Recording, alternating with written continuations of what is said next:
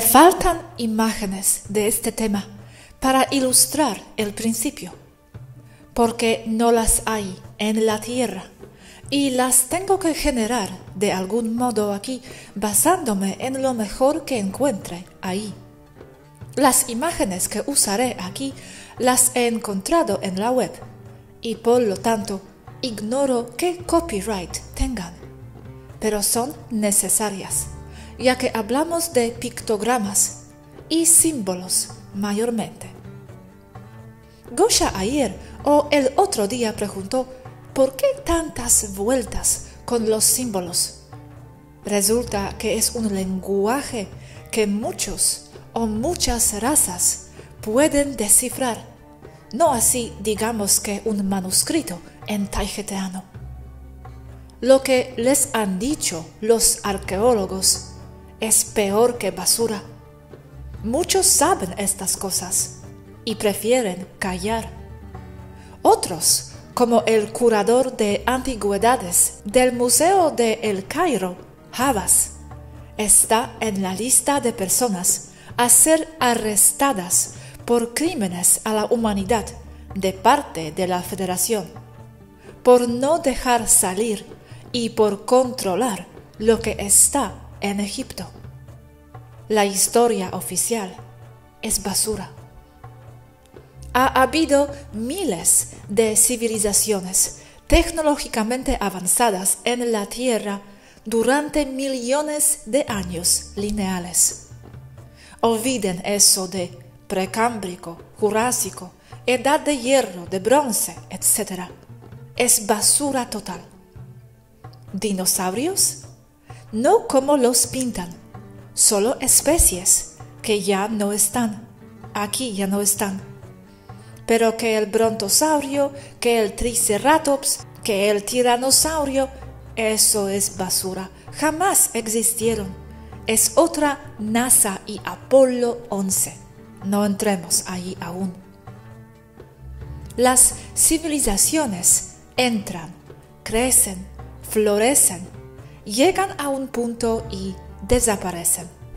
Es un ciclo de la vida en las civilizaciones, algunas cortas, algunas más largas, algunas locales, otras interestelares. El humano base liriano es muy antiguo. Se pierde en el tiempo lineal. Se dice liriano como base, pero se sabe que ahí no surgieron ni evolucionaron. Solo se pierde ahí la continuidad de los registros históricos de la Federación. Anteriores a los lirianos, se encuentran claros vestigios de civilizaciones avanzadas, aún en la Tierra, pero sin conexión documentada. La mayoría no se sabe por qué ni quiénes eran. Otros sí se sabe, pero por nosotras y Federación, entre otros.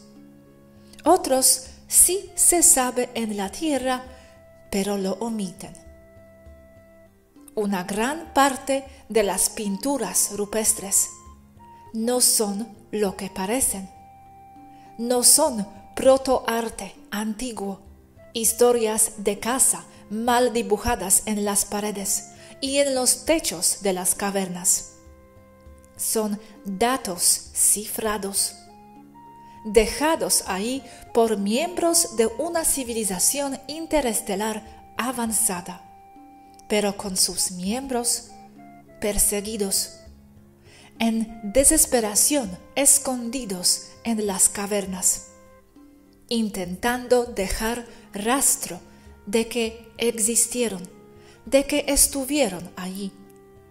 Los pintaron con total conocimiento de química, de la duración de pinturas y pigmentos, para que alguien más las encontrará en el futuro y tuviera la mente y el conocimiento para ver más allá de solo gente en taparrabos persiguiendo animales con una lanza. Eso es conocimiento cifrado y encriptado para que no sea borrado ni clasificado como información peligrosa. Pintaron eso en desesperación mientras morían muchos. Los pintaron llorando. Es un esto nos pasó, no nos olviden, no cometan los mismos errores. ¿Por qué morían? Los reptiles los cazaban. Llegaron a la tierra huyendo de ellos durante la gran expansión. Los animales son estrellas y constelaciones. Los humanitos con lanzas son vectores de movimiento. Contiene constelaciones y formaciones de estrellas que solo se pueden interpretar desde el espacio por otra civilización interestelar. Contiene mapas, rutas de escape seguidas, lugares de portales estelares, conteo de personas, quienes fueron, más detallados de la superficie de la Tierra pre-Tiamat y de otros planetas, quienes los cazaron, quiénes eran ellos, quienes hablaron con ellos. Ahora entiendo lo de símbolos, un idioma universal intraestelar entre razas. Sí, en la Tierra se dice que la matemática es el lenguaje universal, que todas las civilizaciones del universo la entenderían. No es así o limitadamente. Como ya les he explicado, la matemática base 10 es algo humano y erróneo, incompleto. Si bien uno más uno es dos donde sea, a medida que aumentan de complejidad las fórmulas matemáticas, difiere más y más, hasta volverse completamente incompatible e incomprensible para muchas razas. Pero sí, hay otro lenguaje universal que todas las razas comprenden, los mapas estelares. El poner a las estrellas como animales se costumbra desde siempre, aún hoy en día, con las constelaciones.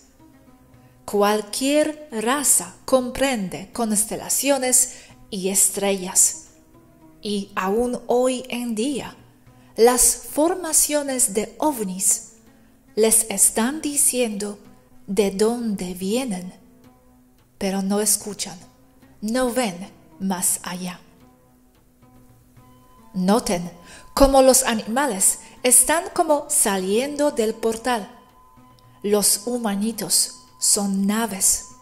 Las lanzas son vectores de movimiento la luminosidad de la estrella se pone como el tipo de animal. Su posición entre sí es lo importante también, pero no todo está desde la perspectiva de la Tierra. Algunos están como se vería desde otro punto en el espacio, punto también especificado. Saltando adelante regresando a Egipto. Les dije que las pirámides no eran Orión y sé que se han escandalizado. No crean que no estoy consciente de esto. Siempre me ha encantado esta imagen. Pero eso es desinformación deliberada para que no miren más allá. Desinformación antigua para que solo vean a Orión, no puedan ver más allá. Ok, entonces les he presentado esto. La estrella de arriba es Anu. La de la izquierda es Enlil. La de abajo es Ea. La Trinidad de Egipto antiguo.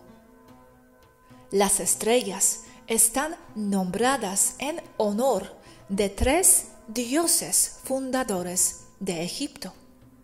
Pero, ¿por qué en la mente de los egipcios vienen de ahí? Ahora miren esto.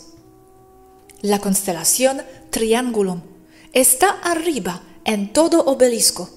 Por eso es un obelisco, es un miren arriba. Es culto egipcio antiguo.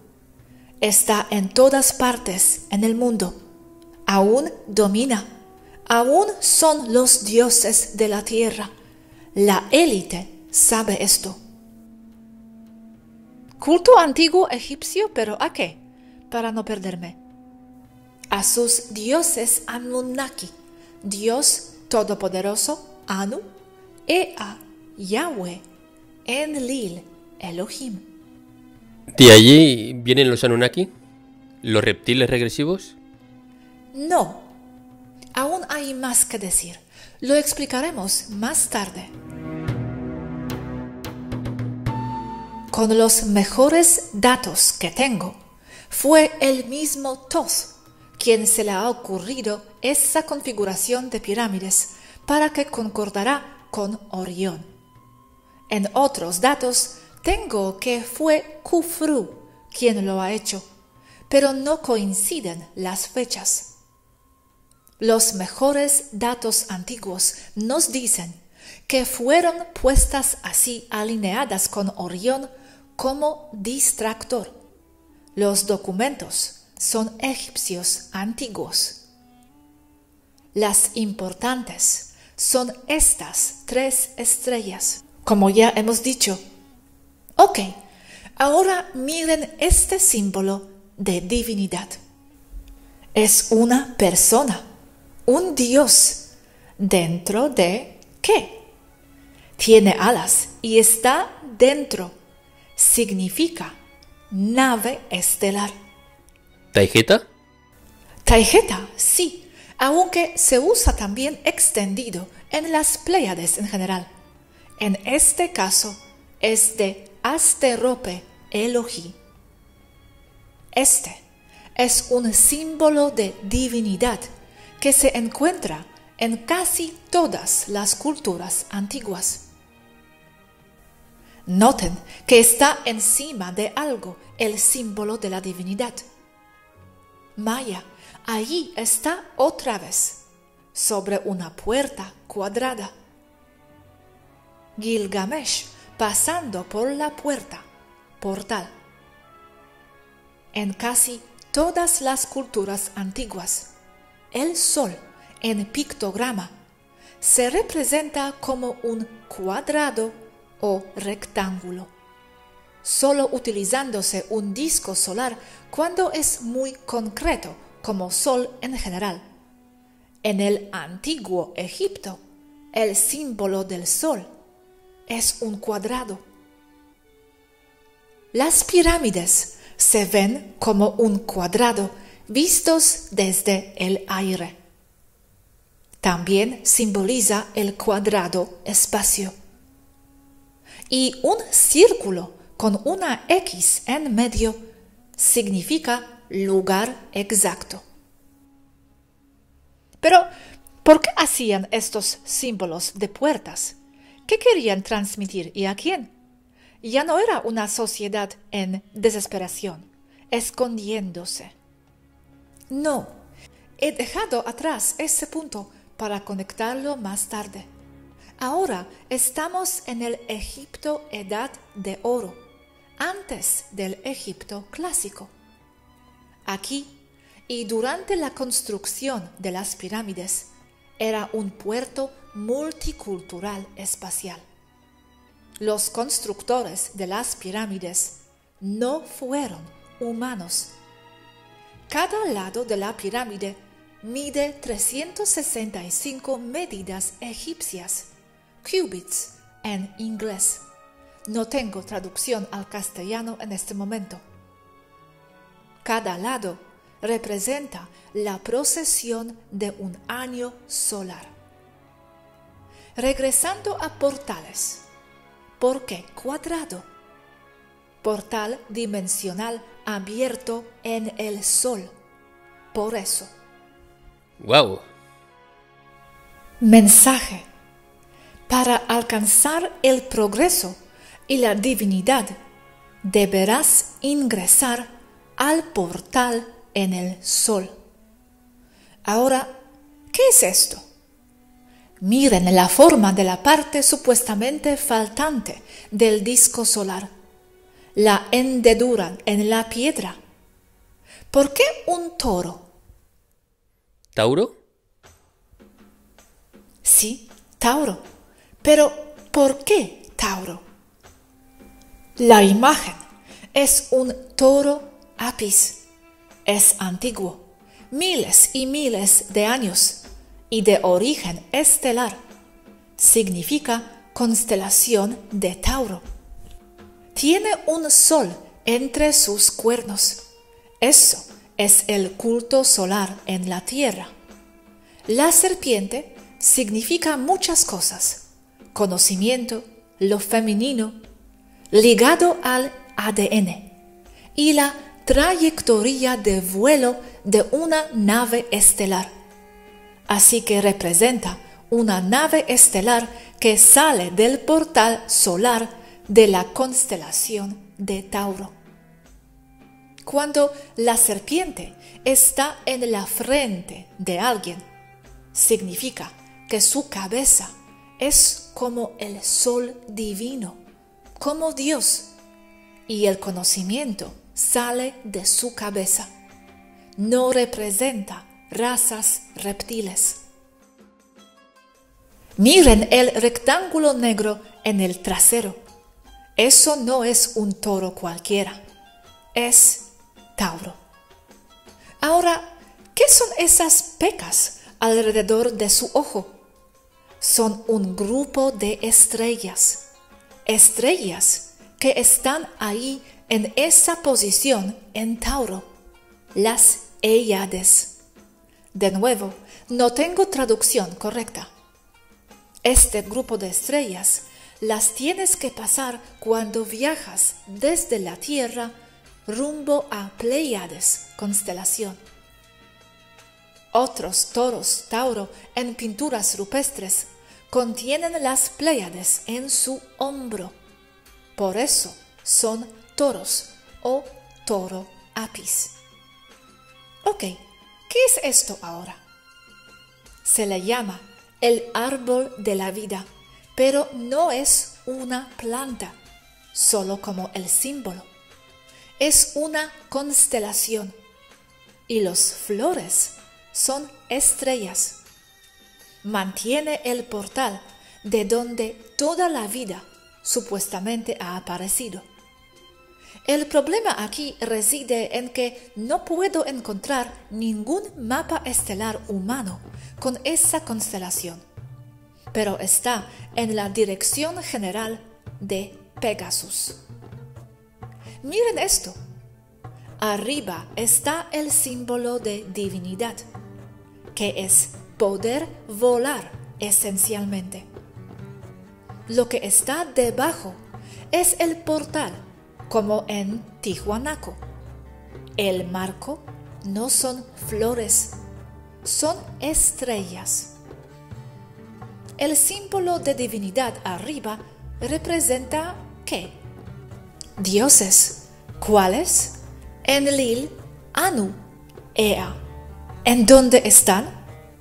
En la constelación de Triangulum. ¿Qué hay justo abajo de la constelación de Triangulum, un portal dimensional que está dentro de un grupo de 19 estrellas, 19 flores, en dirección a M33 Andrómeda. Te dan la locación de otro portal. Regresamos a Egipto.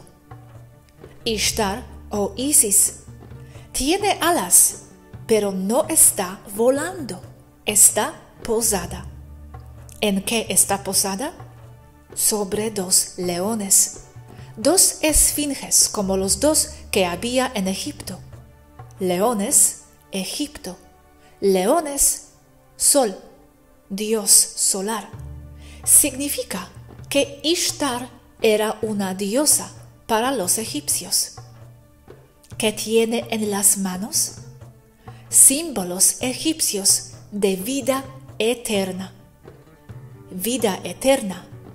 Manipulación temporal. Enlil también tiene uno. Ishtar tiene dos. Uno en cada mano. ¿Por qué tiene patas de ave? Porque también tiene alas. Porque Ishtar vuela. Los búhos significan portal dimensional. Por eso la élite también los toma así. ¿Por qué? Significa que Ishtar domina los portales. Tiene uno a cada lado cuidándola. M97, por eso. No lo aceptan los científicos modernos, pero son dos agujeros de gusano, entradas y salidas. De cerca, aquí. No son búhos.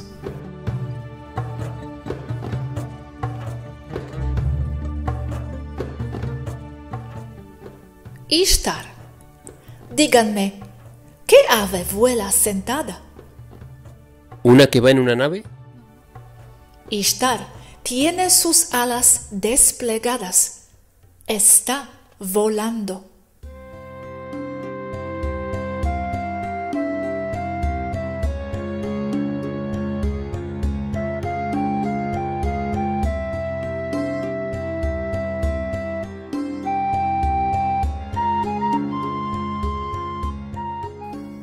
¿Qué es esto? La serpiente emplumada. Voladora también. Regresemos a Tijuanaco. ¿Qué tiene en las manos este dios solar? Más claro aquí. Dos serpientes. ¿Por qué tiene cara de búho? Ve más de cerca que son. Son dos aves. Tiene en sus manos dos aves largas. ¿Por qué tiene Ishtar una víbora en su cabeza? Tiene nueve serpientes en la cabeza porque posee el conocimiento de las nueve hermanas de las Pléyades. Y no es una víbora. Se representa como una víbora que se ve como emplumada. Cabeza, sol, como se puede ver en la corona de espinas de Jesucristo. ¿Qué es esa víbora emplumada? Aquí es algo más obvio. Les presento a aquel.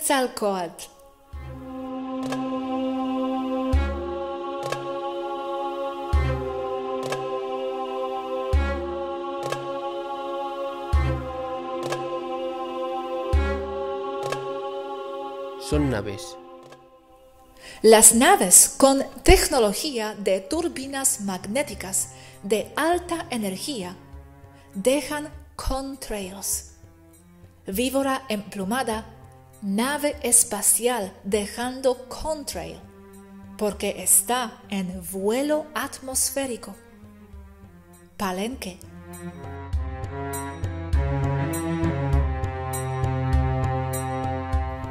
Parte de lo mismo.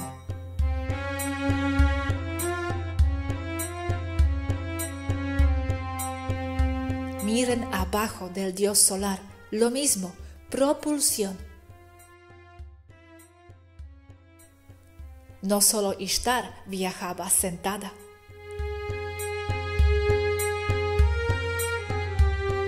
Más portales. ¿Ese funciona? Sí, pero no depende de la piedra ni de nada en la tierra. Eso marca la locación cuando se activa desde otro sitio. Todos estos portales se les llaman Puerta del Sol o similar. Quetzalcoatl descansando.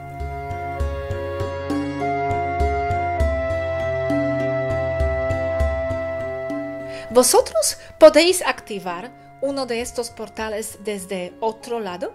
Si vayamos allí, ¿qué pasaría con el portal activado? Nada si no se activa. Irían a otro sitio, donde depende de dónde se haya programado el portal a llevarlos. Pero mayormente son un mensaje. Vayan al sol para escapar de aquí. Pero, ¿cómo podemos llegar al Sol? Con propulsión, con una serpiente emplumada, nave. Vayan al Sol para escapar de aquí. ¿Aquí dónde? ¿Dónde es aquí? De este sistema solar. Como les he dicho antes, no todas las razas interestelares pueden viajar por el espacio creando sus propios agujeros de gusano. La mayoría aún depende de portales y mapas de agujeros de gusanos. Nosotras no, puesto que nuestra tecnología supera este problema. ¿Quién ha dejado este mensaje a quién? Vayan al sol para escapar de aquí la civilización anterior, mensaje para el futuro, para la civilización tecnológica que logre ver el mensaje, para las civilizaciones que existan aquí, con suficiente desarrollo como para ver esto. Algunas personas en la Tierra están despertando a esos conocimientos pero los tienen vastamente incompletos. Los defensores de Pacal como el astronauta y no como solo un rey de Palenque. Hay otros investigadores que también están en esto, como von Daniken, entre pocos otros. Pero no comprenden desde la perspectiva estelar. El portal abajo no existe solo es una piedra, pero marca el sitio en donde se abriría si se activará desde otro lado. Los portales del sol son un mensaje, ir al sol para encontrar el portal. No necesariamente son el portal. Ok, ¿Sabes si se ha activado alguno desde los últimos tiempos? ¿Portales? Sí, constantemente se activan, pero no esos dentro de sitios turísticos. Es mensaje para quien sea que tenga la mente para verlo, no para alguien o para alguna raza en específico. Es ir al sol para encontrar el portal. Los otros portales no tienen que ver porque no dependen del Sol, solo son parte de otra tecnología. Sin embargo, conservan su forma cuadrada o rectangular, que significa en lenguaje estelar y antiguo lugar de portal. Como el monolito de 2001 Odisea del Espacio, también un portal. Otro símbolo usado para portal no solar es una espiral. Se usa en muchas partes, aún aquí entre razas. Se encuentra en incontables pinturas rupestres. Noten que todos los portales de esta clase tienen la misma forma y las mismas dimensiones. 9 por 4 por 2. Relación de proporciones de estos portales. Sí, las mismas proporciones. Y el color negro representaría el agujero del portal, supongo. Entonces, si alguien cruzara ese obelisco, ¿aparecería en otro lugar o eso solo es la salida de un portal? no la entrada. Sí, un cubo. Portal de entrada y de salida según la frecuencia con la que se aproxima. Es lo mismo. El árbol de la vida es una representación esotérica del sistema de chakras del ser humano. Hmm. Pensando, sigo sin entender cómo usar el portal. Si quiero cruzar por él, ¿dónde voy? ¿Dónde pongo los settings? Refiero a una de estas puertas, por ejemplo, cuadradas, rectangulares, mejor dicho. Los portales de abajo, como este, no se pueden activar desde allí. Solo marcan dónde sería la salida si alguien más con esa tecnología los activara. ¿Por qué allí? Porque obedecen a lugares de líneas ley planetarias, en donde la energía está más amplificada por el mismo proceso energético de las pirámides. A eso refiero. ¿Quién los activa? ¿O cómo saber desde aquí a dónde irán y si están activos?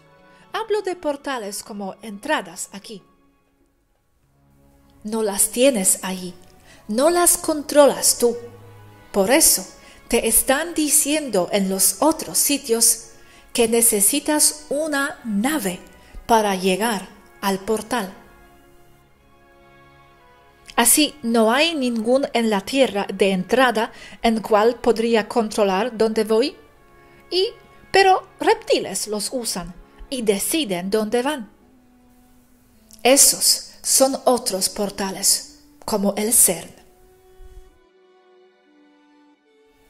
Para entender la revelancia de lo que he dicho aquí hoy, necesitas tener mentalidad ya de raza interestelar. No ver las cosas desde el ángulo de ver a los antiguos como menos, como subdesarrollados, tecnológicamente hablando, y sobre todo espiritualmente, estaban muy por arriba de la civilización actual terrestre.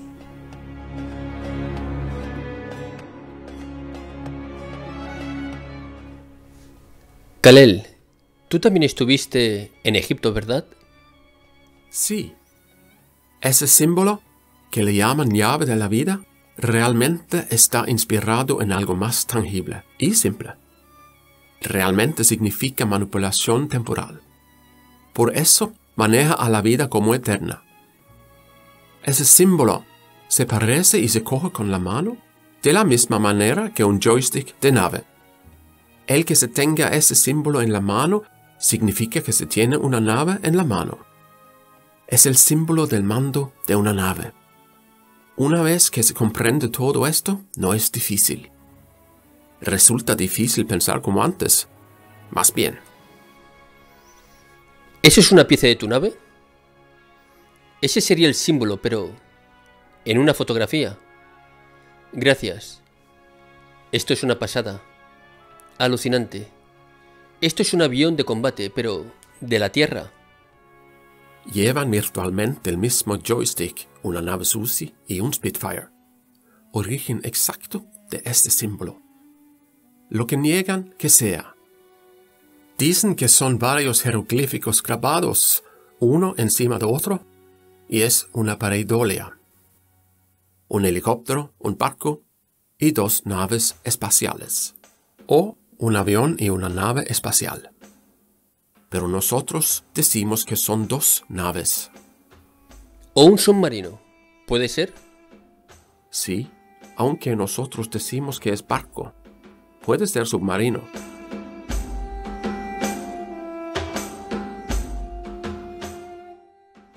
Wow, ¿eres tú? No, el pequeño gris, claro, el grande. No puedo decir si es o no real la imagen. Explicación Matrix sobre los glifos. ¿Pero habían grises en el Egipto? no era nada usual que hubiese crisis en Egipto. ¿Y cómo te sientes tú ahora realmente, después de tantas aventuras y saltos temporales? Uno se acostumbra a una vida extraña, vida que pocas personas aún en 5D comprenden. No se tiene identidad realmente, pues se pierde con tanto brinco. Pero es algo que define después como tu identidad y se está bien y en paz con ello. Yo lo vería también como tengo acceso a múltiples líneas de mí mismo. El no tener identidad se convierte en lo que define tu identidad. Así se tienen atributos que no comparten las demás personas supuestamente de tu misma especie o raza. ¿Te sientes comprendido por otros tajeteanos? Se trasciende eso o esa necesidad. Se comprende porque no te comprenden, y con esa comprensión viene la aceptación de esa situación. Puede ser igual o de mayor extremo que la situación entre humanos. Se trasciende la necesidad de compañía en ese aspecto.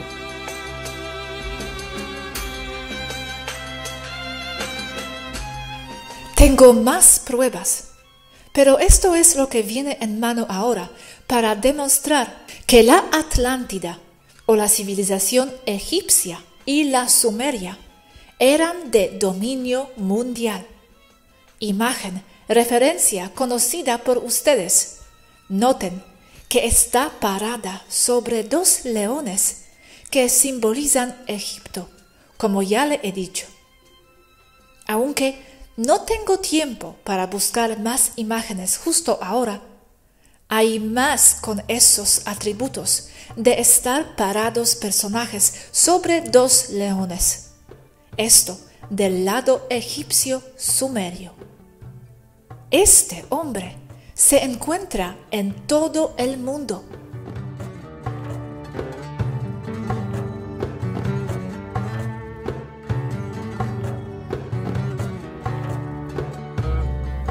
significa tener el conocimiento de vuelo y naves estelares, uno en cada mano. No son serpientes, son pájaros, pero pájaros largos como serpientes refiriéndose a esto.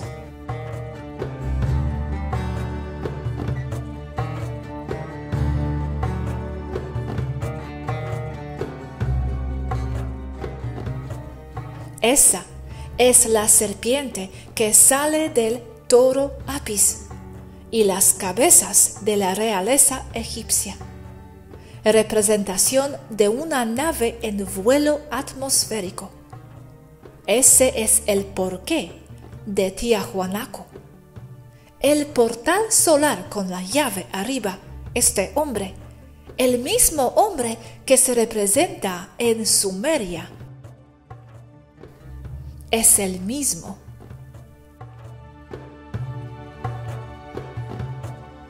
Lo mismo aquí, otra vez.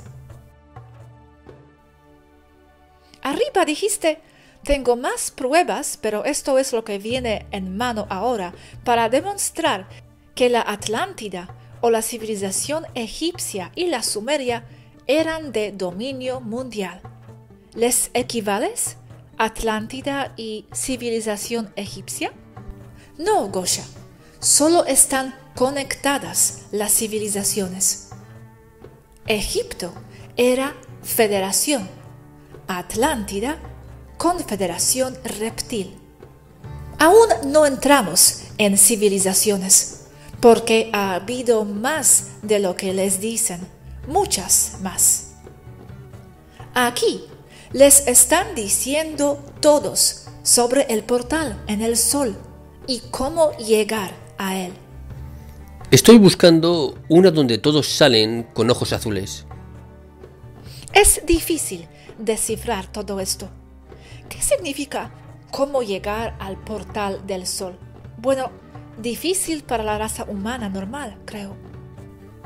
No si tienes una nave como ellos dan por hecho que tienes. Si sabes interpretar eso como portal y no como basura religiosa de primitivos, como les dicen que es. Eso es para la civilización ya con naves y que saben de estas cosas. Son mensajes dejados por los anteriores, con el propósito de que solo las razas interestelares puedan ver e interpretar los datos así. Fascinante. ¿Esto es una civilización planetaria? No una, varias civilizaciones planetarias interconectadas. En la última, el disco solar con las alas enormes. Esto representa una nave. El disco solar algunas veces viene acompañado de una o dos cobras o serpientes, simbolizando del sol salimos. También representa una nave discoidal. Las cobras o las serpientes simbolizan conocimiento y sabiduría por su simbolismo sobre o del control sobre el ADN. Noten la conjunción sabiduría, conocimiento, ADN, nave. Como en la sabiduría y el conocimiento altera el ADN. Control mental o cambio de los genes usando sabiduría y conocimientos, no tubos de ensayo. Interpretación humana, porque eso es todo lo que ven, porque eso es todo lo que conocen. Se reflejan ellos, los humanos, mas no refleja la verdad. Para cambiar un gen en particular, que realmente se asocia con un grupo de genes, no solo uno, con miras a ocasionar un cambio en el individuo o grupo de individuos, se usa un estímulo preciso de forma de percepción-creencia, que con estudios se sabe que cambiaría o que ocasionaría el cambio deseado. Pero varía de individuo a individuo, como varía su percepción individual. Pero es la teoría básica. Svaru, algo que no entiendo. Dijiste que ellos dejaron estos símbolos para la civilización estelar a descifrar. Pero ¿en qué momento han dejado esto? Quiero ponerlo en cronología cuando ya estaban conquistados por reptiles y escapando, eso entiendo. Ya imagino que perdieron la conexión estelar. ¿En qué momento fue esto? Es difícil ponerlo en cronología porque no la hay. Está todo entremezclado. Es una constante. Miren al portal solar. Esa es la salida. Y es que falta otro elemento que no he tenido oportunidad de compartir con ustedes, que hubo más civilizaciones planetarias y su influencia queda ahí entre las civilizaciones conocidas, ya sitios arqueológicos.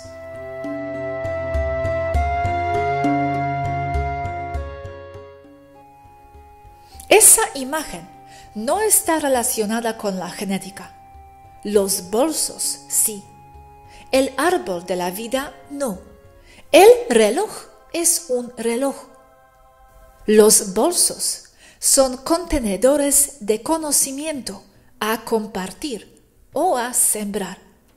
Simboliza una bolsa con semillas que se va esparciendo por el campo ya labrado es que en aquella época así se sembraba, con una bolsita de semillas. En sí es lo que hacemos hoy nosotras aquí, sembrar ideas, dudas, conceptos que crecerán y modificarán la sociedad. ¿Y el reloj? No está dividido en 12 horas porque no usaban la misma forma de medición tiene nueve incisos, que es una base matemática, pero representa a los nueve planetas de Pléyades, de donde provienen esos Elohim representados con o como los barbudos. Alas, pueden volar, son dioses, naves. Reloj, son tecnológicos, dominan el tiempo. Falta otro símbolo equivalente usado, el aro portal.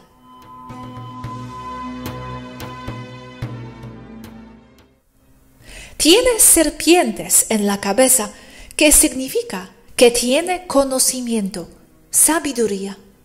También la cabeza es el sol y las víboras son naves, conocimiento de portales, porque el conocimiento viene del portal, porque los Elohim vinieron a través del portal a dar ese conocimiento. Y tiene una glándula pineal en la mano, porque tiene conexión con lo etéreo, como más simbología en la cabeza, plumas, por ejemplo, y porque manipulan la glándula pineal. Ser con alas puede volar. Ser con alas solo en la cabeza o plumas como jefe indio Solo la cabeza puede volar. Tiene conexión con seres de planos más altos, conexión espiritual, y es un ser iluminado. Aclarando algo sobre Ishtar, es un ejemplo más de un personaje positivo que fue volteado a favor de los negativos puesto crema y mentiras, para que trabaje el concepto para ellos.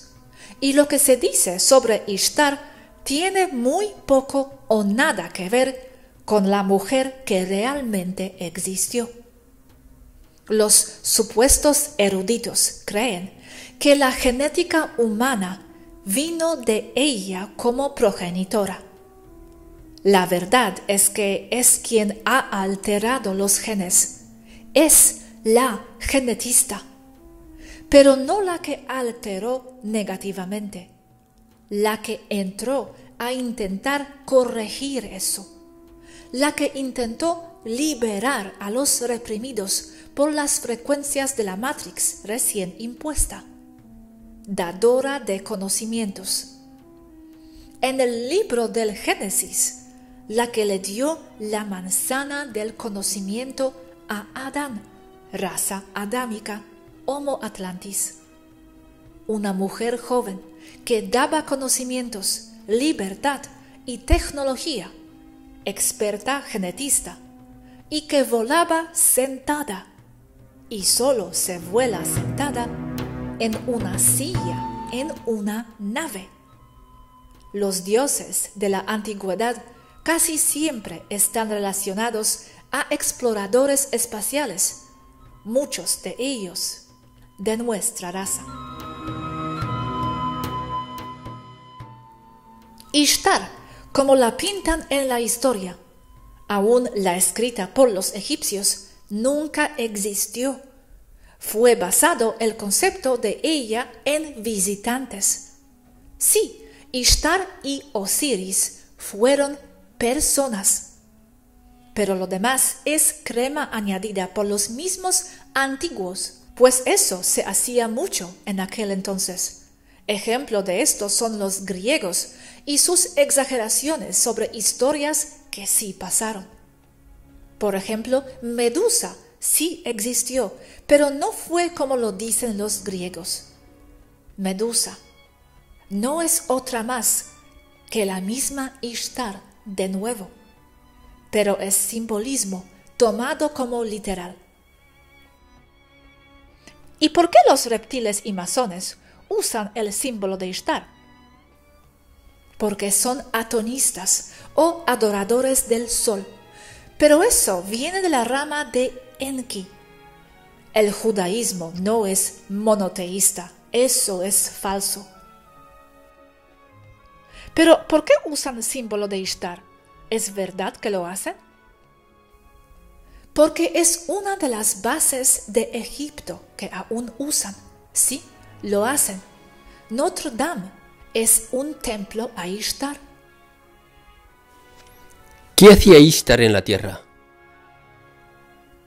La razón por cual ha estado en la Tierra fue el quitar la matrix lunar. Fue la Federación quien la impuso, usando una biosfera dañada en combate de los andromedanos. Era algo temporal, y procedíamos a retirar el control lunar sobre la Tierra. Esa era la misión. Pero los reptiles invasores ya habían hecho planes para usar dicha Matrix a su conveniencia y nos atacaron. Y una vez más tuvimos que retirarnos. Las pirámides eran parte del sistema para subir la frecuencia del planeta y eran parte de una red piramidal puestos todos sobre líneas ley planetarias para mayor efecto y puestos sobre puntos estratégicos por todo el planeta. Inanna es un nombre de la gente que usaron también como referencia a Ishtar y rudamente traducido es la que propicia y la que da. El problema es que hoy en día Isis está mal asociado, por lo que no sugiero usarlo. Más bien hoy en día, no solo se refiere al grupo terrorista, sino es referencia a la Ishtar negra que adora el Kabal. ¿Qué significa la palabra Egipto? No se llamaba así en aquel entonces, solo era conocido como el centro, alusivo al centro del mundo o como la capital porque era una mentalidad de base, no de lugar o de ciudad. En sí, es alusivo a dos leones. Egipto, que proviene de dos grandes reinos, Egipto del Bajo Nilo y Egipto del Alto Nilo, en donde está Cairo, Giza y Alejandría al norte. Por eso eran dos esfinges, de los cuales solo queda uno. ¿Y la ciudad del Cairo ya existía? ¿O cuál era la capital de esa metrópoli? ¿Habían dos capitales? ¿Alejandría y el Cairo? Era Tebas oficialmente, pero la capital se movía constantemente. Pero lo que se toma como la metrópoli era Giza o el centro, hoy en día Cairo pero después fue Alejandría por su posición como base naval opuesto en el Mediterráneo. ¿Dónde vivía Ishtar? Ishtar vivía más que nada en su nave, por eso se tomaba también como deidad.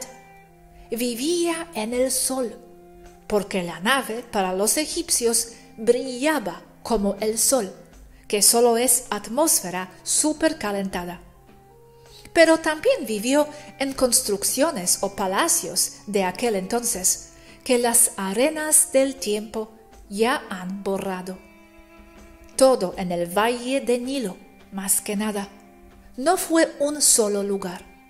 ¿Podrías decirnos años aproximadamente? ¿En qué época ha estado allí Ishtar? Años. 10.500 AC. Imposible de precisar. ¿Qué significa? No es un símbolo, es una herramienta. Norte, sur, este, oeste. Es un dispositivo de medición astronómica. Se pone sobre otro disco que representa el Sol y te da tu posición en el firmamento desde la posición en la que te encuentras. Es un GPS. Wow, como una brújula, GPS. Navegación estelar, pero de posiciones de los astros, de constelaciones. Ese símbolo se transformó en la cruz de Cristo, en donde supuestamente estaba clavado. Cristo es el sol, con su corona de espinas, los rayos, y está en el centro de los puntos cardinales norte, sur, este, oeste. Mismo símbolo, solo transformado para cumplir con una agenda. ¿Navegación estelar? ¿Astroteología? Es decir, ¿los nazis tenían el conocimiento o algún conocimiento de todo esto? ¿De qué estamos hablando? Sí, y se ha pasado entre los miembros de las sociedades secretas. No es algo que yo me estoy inventando ni es una teoría.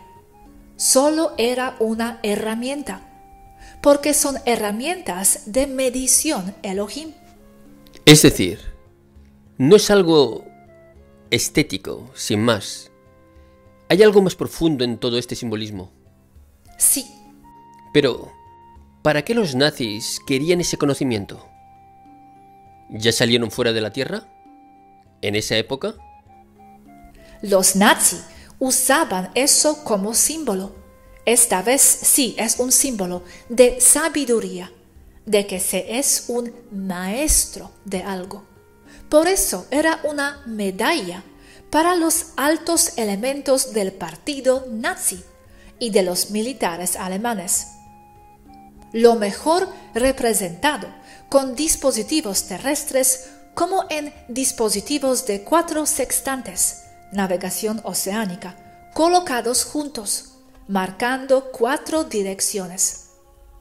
Era un dispositivo de mano utilizado para leer mapas estelares, herramienta manual. ¿Se ve como en esta imagen? Se parece mucho a esa imagen. Hoy en día ya no se utilizan, pero hay uno en el museo a bordo de esta nave. Los nazis usaron la cruz de hierro como símbolo de ser especiales de poder, porque les hacía semejanza a los dioses de antaño. Lo usa la reina de Inglaterra y el papá también, así como los militares de USA. Ellos fabricaron sus naves Hanebu y estaban en planes de llegar a Aldebarán sin riel. Con los datos que tengo, me dicen que no llegaron a salir por las bandas Van Allen. Pero con toda la tecnología que tuvieron los Elohims, ¿no era eso algo primitivo como GPS para ellos? No es primitivo, es alta tecnología. Eso solo es la medición, el aparato o la llave. Se necesita ponerlo sobre un disco llamado solar pero que contiene la bóveda celeste de las constelaciones. Es tecnología con holograma. Es un pequeño ordenador. ¿Y esta tecnología la tenían los nazis? No tenían eso, pero sí la simbología. La cruz de hierro es un antiguo símbolo babilónico y es una herramienta de navegación de naves espaciales, pero es de fuera de la Tierra. Y es por eso que se adoptó en la Tierra. Puedes verlo otra vez con los nazis. Observe cómo los alemanes, los nazis y la corona británica usan el mismo símbolo, no por casualidad. La cruz en sí como instrumento es como un sextante manual para un barco. ¿Sextante manual? ¿Qué es eso? Para fijar posición. Sí, eso. Lo de los marineros, para guiarse en el mar y orientarse. Un GPS antiguo, pues. La cruz funciona como medio tecnológico. Contiene norte, sur, este y oeste pero se refiere a tres dimensiones en el espacio, pero se usa más que nada contra un mapa estando sobre un planeta, el que sea. Ayuda manualmente a fijar tu posición sobre el horizonte. Para la cruz, el horizonte es el plano galáctico que ustedes conocen como Vía Láctea, desde cómo se ve desde la Tierra. Según leyendas griegas de alguien que fue regando la leche por el cielo. Solo que en una corona o en simbología nazi quedan como eso, simbologías. Pero es como querer decir que son de ellos. Pero no es así exactamente porque esos instrumentos se usan aún hoy en día por incontables razas. Los modernos contienen el mapa en forma de holograma. Tomas la X entre los dedos y aparece el mapa estelar por delante de ti. Lo giras con los dedos y te va dando tu posición. Útil como apoyo, pero en las naves rara vez se usan ya. Solo es apoyo, algo que puedes llevar sobre ti, colgando del cuello a veces o como joyería. Y aún llevas tus mapas a donde quiera que vayas, aún a pie. Las naves, por supuesto, lo tienen incorporado a los sistemas de navegación y no necesitan de ese instrumento quedan como los sextantes en los barcos modernos. Se usa el GPS y todo eso, pero aún cargan mapas o cartas de navegación en papel y un sextante. Aún en barcos como portaaviones modernos submarinos, barcos de recreo o buques portacontenedores. ¿Y la cruz tiene que tener esta forma?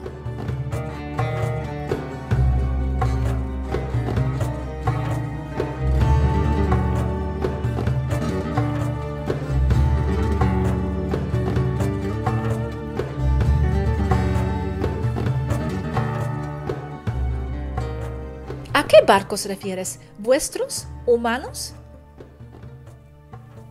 En el círculo 8 más el central 9, Pleiades M45, lo de arriba es una nave, no un pájaro. Eso es nave. Barcos de mar humanos, sí. La cruz tiene esa forma como indica la imagen, porque da los planos circulares o de parábola como un sextante también. Un sextante humano viene siendo una cuarta parte de un sextante no humano. Porque solo tiene que medir un solo plano el sextante humano y el no humano tiene que medir tres planos más el propio en donde se mueve la nave actualmente. Este tema es crítico.